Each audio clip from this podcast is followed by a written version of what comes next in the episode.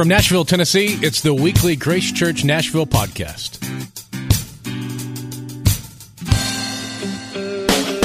Feel free to follow us on Twitter at Grace Church Nash and use the hashtag located in the podcast description. And now here's Lindell Cooley with this week's message.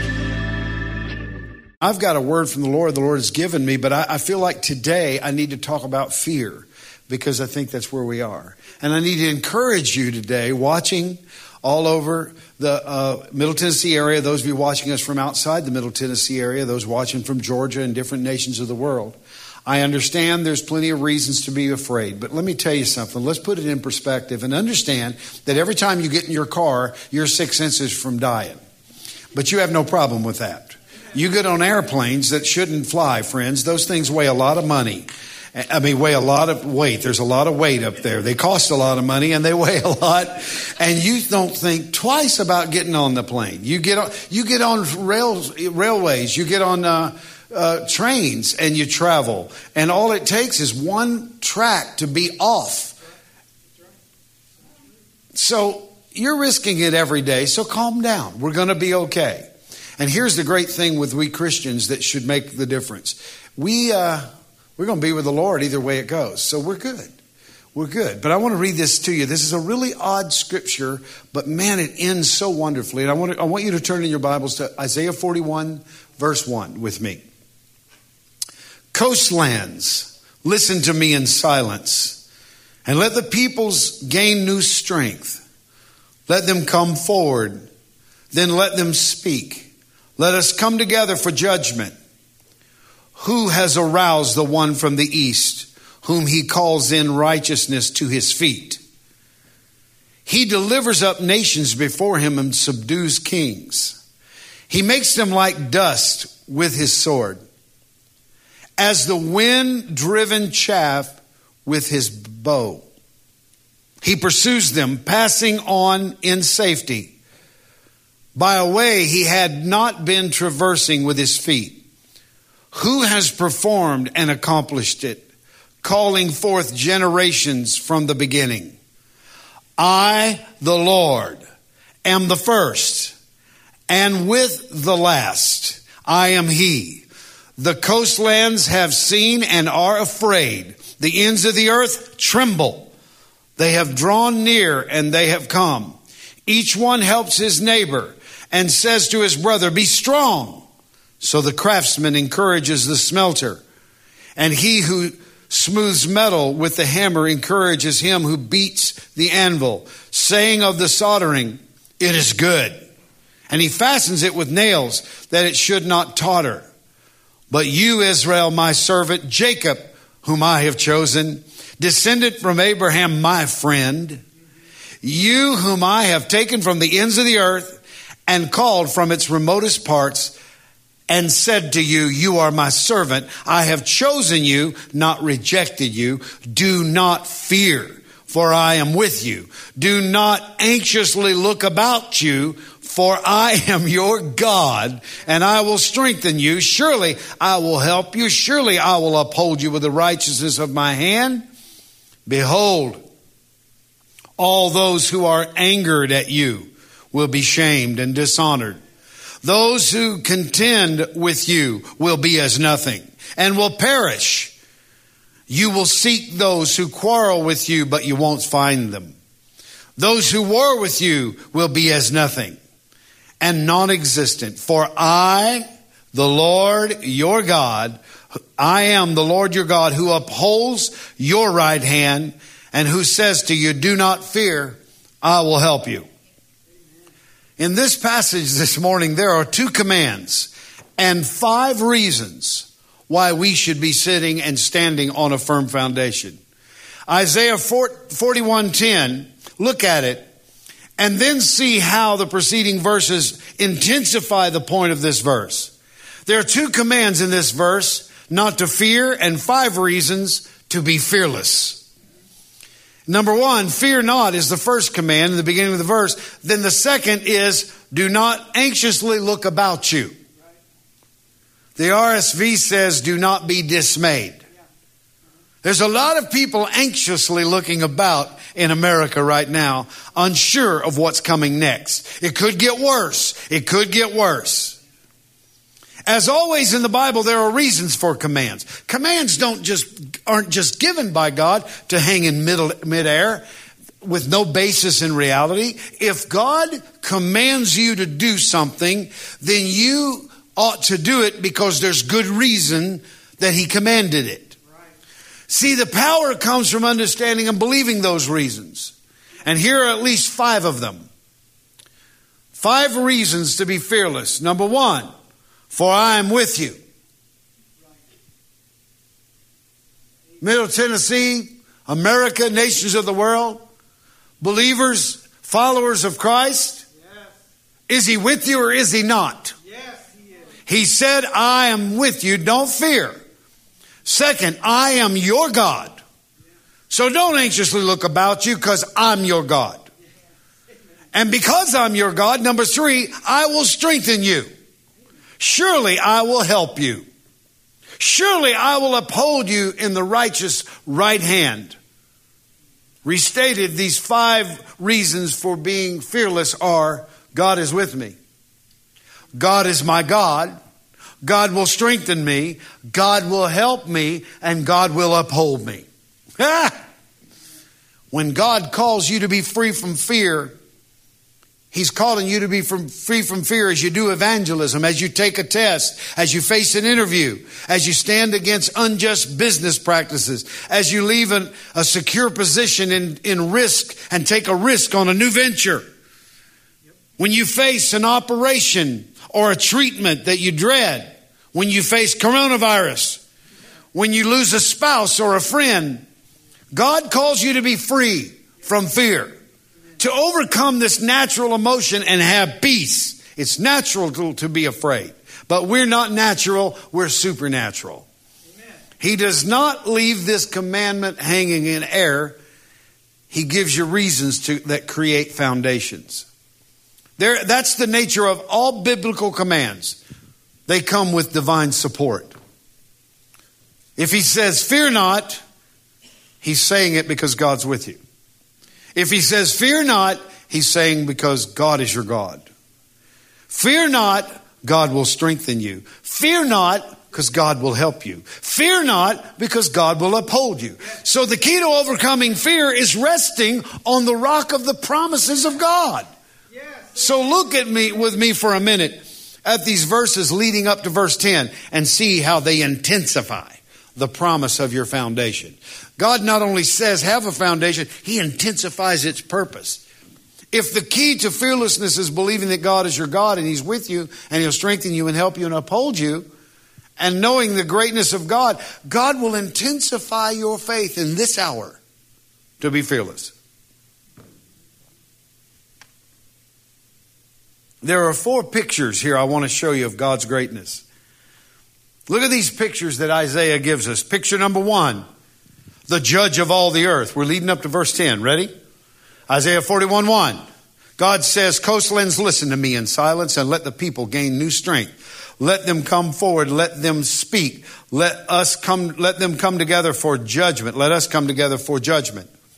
Here's a picture of God calling all the coastlands and all the people to gird up all their strength and come before him for judgment. Now, you're going, uh, you're preaching on judgment. No, no, get this. Isaiah 41:10 says he's the judge of all the earth. So he calls all the nation to give an account. Look at this. All nations for their lives, their religions, and their thoughts. He's not called into account. He is not on trial. They are. They come into his courtroom, he's the judge, and he will pass sentence on every person. That's the God who is with you.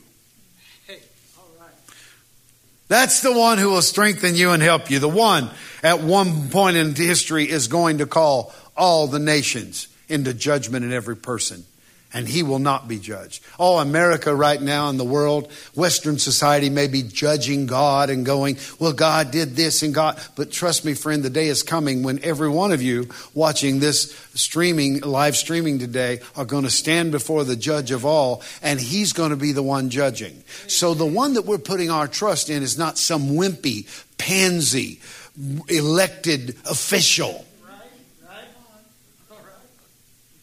Hallelujah. And I'm not saying all elected officials are pansy. Picture number two. He's the ruler of all rulers. I don't think anybody understands that. Who has aroused the one from the east? Probably Cyrus. He's talking about the uh, king of Persia that God stirred up to come against Babylon, whom God calls in righteousness to his feet. He delivers up the nations before him and subdues kings. He makes them like dust with his sword and wind-driven, and wind-driven chaff with his bow. Hmm. This picture of God rousing a king and leading him in conquest and delivering up nations before him. So the God of Isaiah 41:10, the ruler of all rulers of history, controls. Get this straight right now in this coronavirus moment. God controls the affairs of men and nations for his purposes. Did God bring this? No. But I'm telling you, He's in control. And this gives us the foundation to be fearless. My, my dad's bigger than your dad. I remember some years ago, someone called me, told me they had cancer, and they were in great fear. Words like cancer bring fear. And that's a natural reaction to a disease. It's natural. When you hear coronavirus, and, and, and, you know, we don't know, honestly. I mean, come on, we're, we're civilians here. I mean, we don't know the inner workings, the backroom discussions. We don't know. We don't know if it's more serious or less serious, hence, everybody's hoarding. We don't know. And just in case, we're going to just prop ourselves up. But let me tell you something, friend when, when my good friend called me and said they had cancer and that it had, it had, when they found it, it had already begun to move aggressively.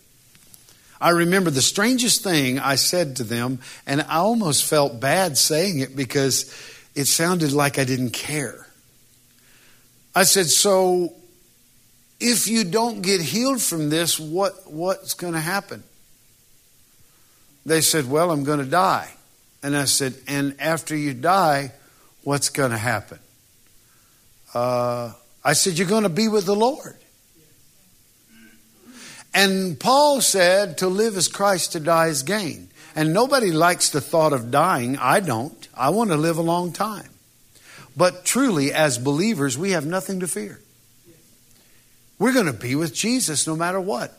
And when we start undoing this fear that the enemy brings, the enemy loves the palpable fear that is in the nation and the world right now because he operates in the realm of fear. But God operates in the realm of faith. As a matter of fact, he says, without faith, it's impossible to please me. So the question is this Are you going to let the enemy rule with fear? Or are you going to muster your faith? I'm giving you reasons to have faith today and be fearless. Number three, picture number three. I love this. God is Yahweh, the uncreated first. Isaiah 41 4 says, Who has performed and accomplished it, calling forth generations from the beginning? I, the Lord, am the first and with the last. I am He. Here's a picture of God not only judging the nations and ruling the rulers of the earth and calling the earth into being, but calling forth generations from the beginning. God is the first. He's absolute reality before all other reality, and every other reality depends on Him. He's the first and uncreated. and he will be there with the last when it's all accomplished according to his purpose. When God answers, I'm the Lord, I'm the first, the word Lord is Jehovah or Yahweh.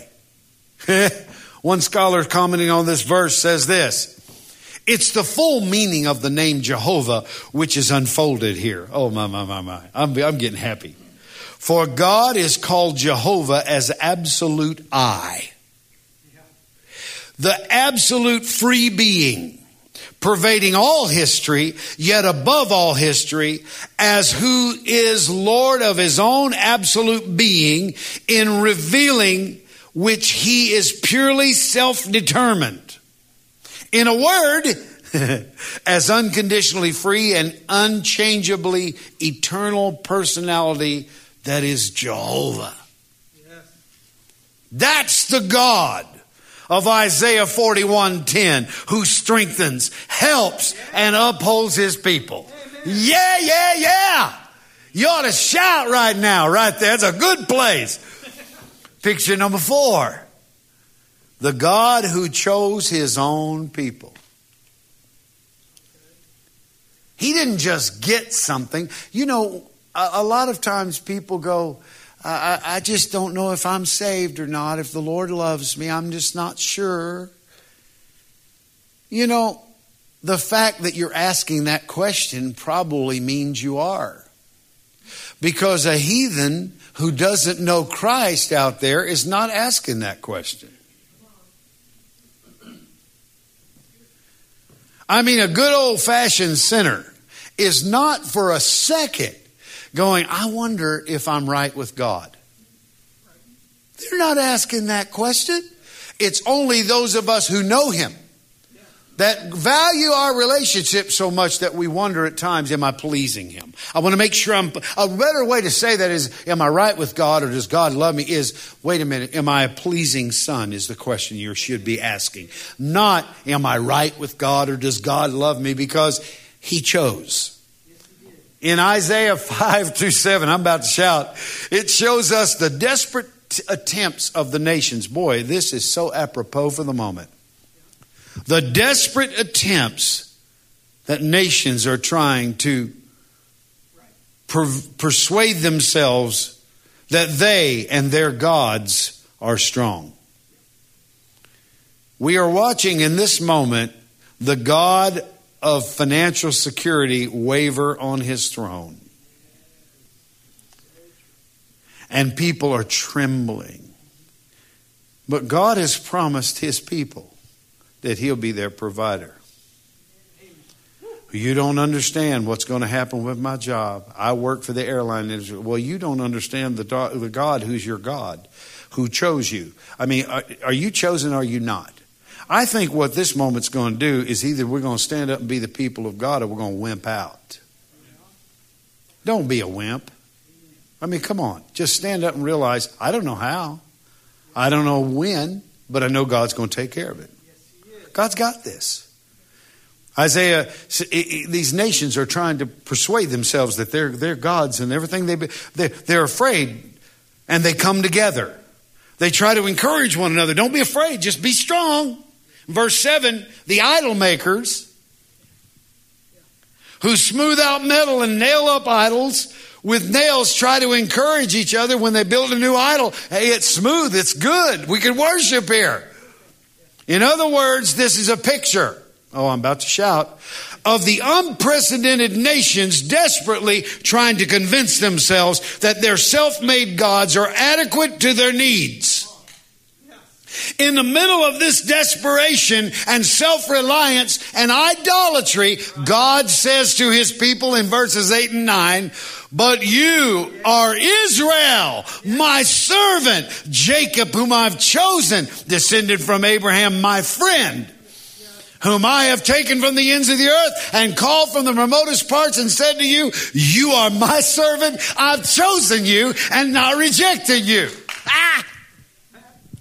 In verses 1 through 9, this is a picture of the God who judges nations, rules rulers, calls nations into being, and chooses a people for himself, calling them from the hopeless distance that they've been living from him and taking for them his as his servants. This is what God has done for us in Jesus. He chose us.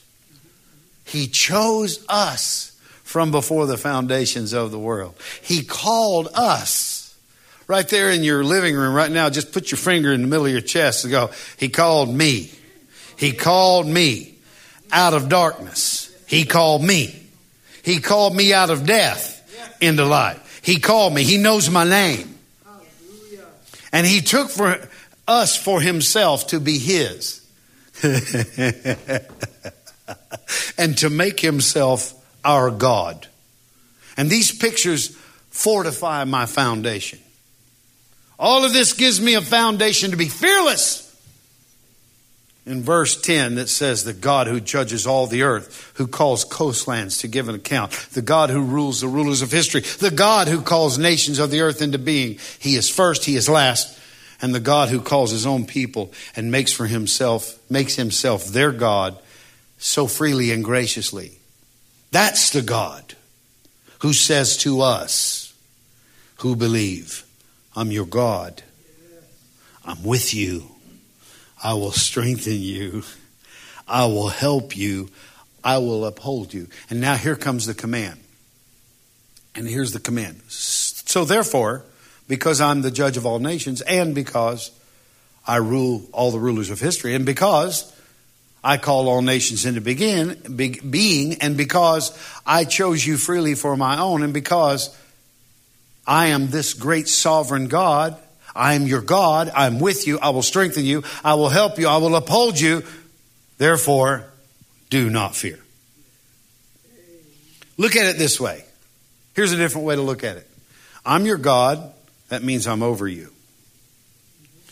I am with you, that means I'm by your side. I will strengthen you from the inside of you. I will help you all around you from when whatever direction the enemy tries to come. I will uphold you from underneath you. So I'm over you, by you, inside you, around you, and underneath you. So do not fear. Now, the final reason for our fearlessness is this God. He's my God. He's with me. He'll strengthen me. He'll help me. He'll uphold me.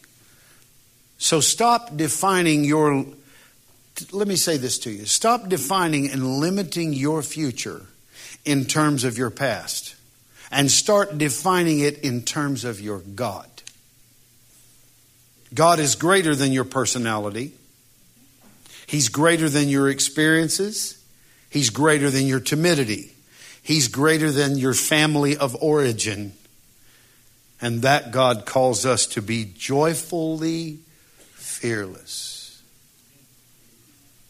It's irreverent to have joy in the middle of this moment. No, it's insane not to. I really believe that the situation that the coronavirus has put us in has two purposes. Number one, two, three, four years ago, the Lord gave me a word for this church. And He said, The Lord says, I'm shaking the bed trying to get you to wake up. And you keep rolling back over because it's so comfortable. He who has ears, let him hear that the Lord is trying to wake you up, saints of God to prepare you to be a place of peace. My, my, my. And fearlessness in the face of trouble. See, it's not normal for us to hoard food and walk in fear. What the people of God do, Larry, was it? Uh, it was when the Roman Empire fell, the strongest empire in the world. When it fell, the Romans ran for the hills in fear. They were scared to death because this great disease and plague was killing thousands of thousands of people. Do you know what the people of God, the children of God, the saints of God, the one who have the, the, fearless ones, the one who serve the Lord God Jehovah? Somebody said, I'm not here yet. I trust me. It's already in you. It'll rise at the right moment. They didn't leave the city. They stayed in the middle of the plague and prayed for the sick and dying and buried the dead. And because of that, they turned the heart of the ruler to go, you know what? Whatever they have, I need. Church, it's our time to shine. Is this a grave moment? Yeah. Is it a moment that we can be fearful? Absolutely. Am I do I love all the uncertainty? No. Am I immune to fear? Not at all. But as Amber saying a while ago, I refuse to be a slave to fear any longer. Are you getting tired of one crisis after another? Well, let me just tell you God's trying to prepare the church and wake it up. And the second thing I believe He's doing is preparing us for the future. Now, this is not going to be a happy word, so if you're if you're just a come around Jesus because he's cool kind of guy, this may this may cause you to jump off the boat. But I'm not. This is the only boat afloat. The Church of Jesus Christ is the only place that's not sinking. God, in this moment of this virus, is trying to prepare us for the future. As we get nearer to the coming of Jesus, the Bible says there's going to be trouble and uncertainty on every hand. And don't take this as a as a condescending word. And I know we're in the middle of fear. I get it. But I, I ask myself this question Lindell, if you can't handle this situation, how in the world are you going to handle what may be coming? How are you going to handle it? We, the people of God, the church of Jesus Christ, that come from every color, every race, every tribe, and every nation, we're called to run to trouble and, and put those who are perishing and pull them from danger and share eternal life with them. We're not called to succumb to fear, the fear that the world falls into. We're not called to run to the comfort of another roll of toilet paper. We're standing on the rock, and this rock is unmovable. And we're full of faith and trust in our Savior. And we're not afraid to lose our lives because we've lost it already. Because the life we now live is Jesus Christ.